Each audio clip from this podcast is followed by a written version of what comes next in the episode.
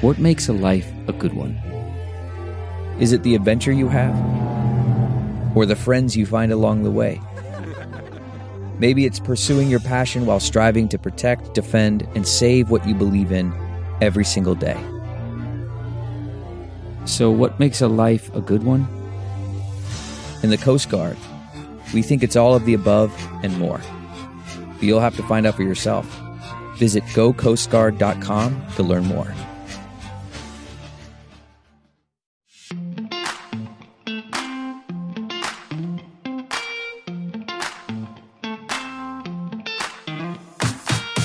Welcome to the Beat Physician Burnout Podcast. I'm your host, Dr. Deanna Larson, internal medicine hospitalist and physician burnout life coach. I want this podcast to be your burnout Bible with topics to include anything and everything related to burnout. If you want to learn about burnout, prevent it, or overcome it, this is the place for you. I do want to give a disclaimer that the information and opinions shared here are for information and educational purposes only. They do not serve as medical or professional advice. They do not represent any medical or professional institution or organization. If you are truly ready to take control of your life and put these tools into actions, I am here to help. I have a free consultation call for any physician who is looking into coaching. Please sign up for a free consult in the link below. Episode number five. Please subscribe, download, review, star, whatever it is on your platform for the podcast. Over the last five years, learning about coaching and burnout, I've learned so much information and I really want to share it. I don't claim to understand exactly how all the algorithms work for these different sites, but I know that more stars are better.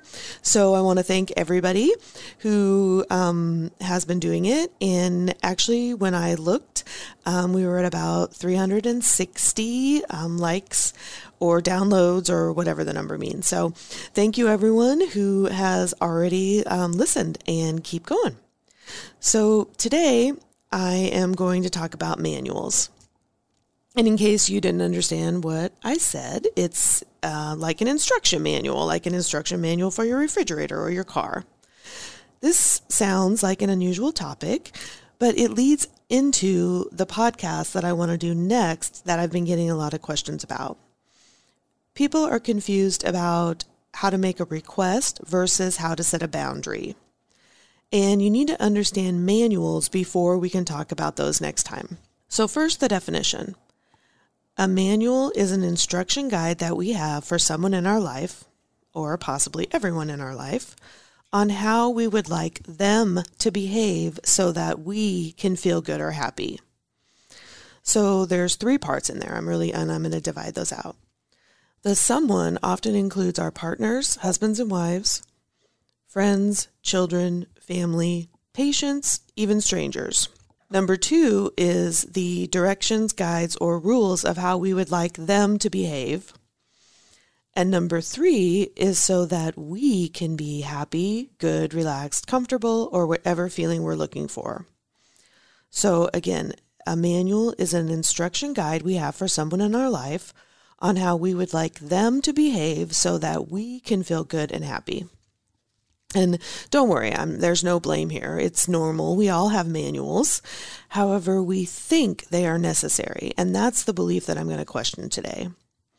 And strangely enough, we go to all the work of creating these manuals, but rarely do we even tell the person what's in our manual for them. We somehow just expect that they are going to read our minds.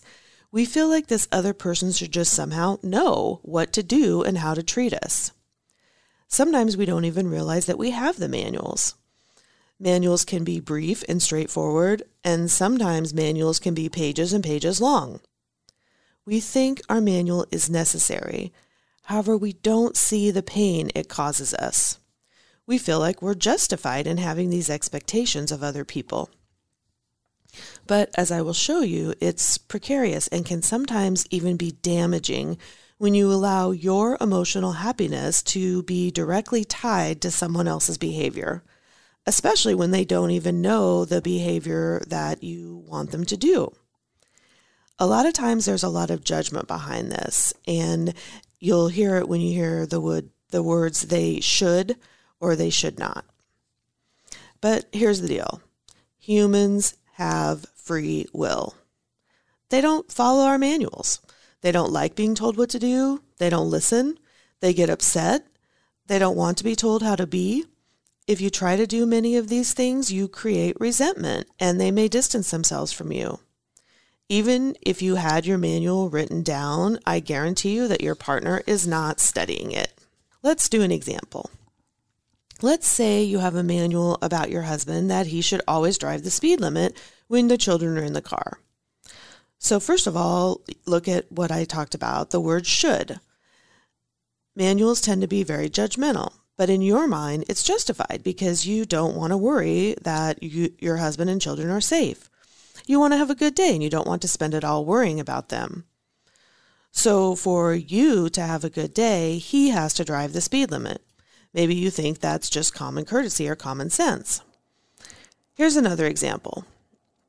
Maybe you feel that your best friend should call you on your birthday.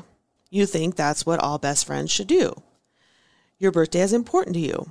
It only comes around once a year. Is it too much to ask? You always call her on her birthday. Most likely the instruction is invisible. Have you ever actually told her that is part of your manual? But the point is that, again, we're allowing someone else that has to take action for you to be happy. When she follows the manual and calls you, you are so glad. But in reverse, what happens if she doesn't call you on your birthday? Now, everyone will have manuals as long as you're alive all humans have manuals.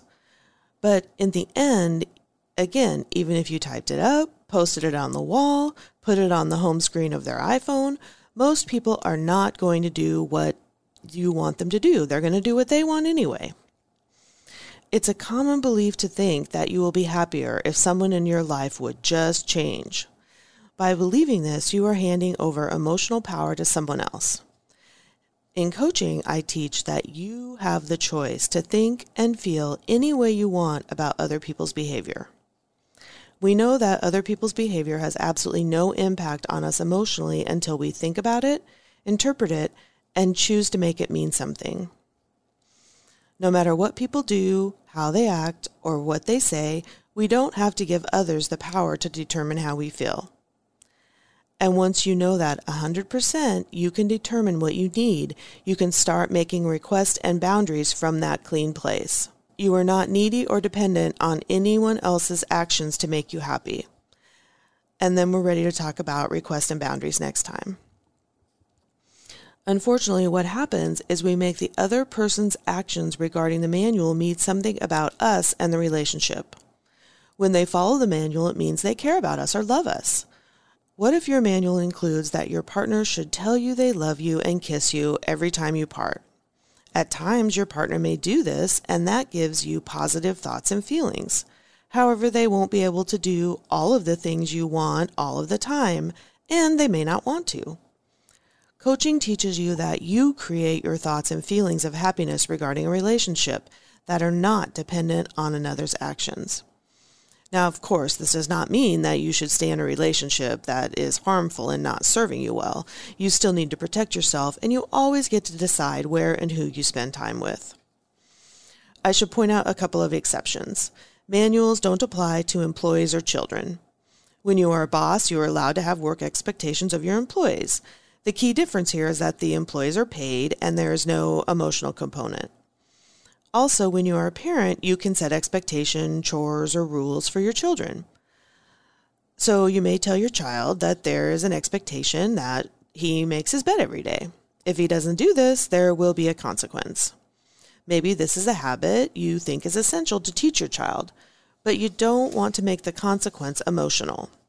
So you wouldn't say, if you don't make your bed, it's going to hurt mommy's feelings and I'll be very sad. This is not a healthy consequence and can lead children to believe that they are responsible for your feelings. So, this concept might be a little challenging to understand at first.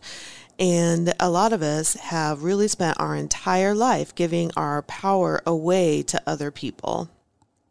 It may be a little difficult to realize that this is voluntary and unnecessary. So I'm going to give you a few examples of standard manual statements, and then I'm going to list the rest in the show notes because it feels really strange to read a list of um, words uh, during a podcast. Um, you will know that you have a manual for someone if you're saying a lot of shoulds, should nots, and have a lot of expectations and a lot of conditions for them. So, a few common friend manuals. She should remember my birthday. She should write me a thank you note. She should support me. She should listen to me for as long as I listen to her. And now some common husband manual instructions. He should buy me something special for my birthday. He should know what I like. He should spend more time with the kids. He shouldn't watch so much football. So these are just some common ones. Everybody has their own. And when I coach people, I really start to go through these lists and we decide which ones do we really want to keep and why. So next time we're going to go through making requests versus setting boundaries. And again, if you have any topic that you want to know more about, please email me at dlarson at deannalarsonmd.com. I'll talk to you soon. Goodbye. A Huda Media Production.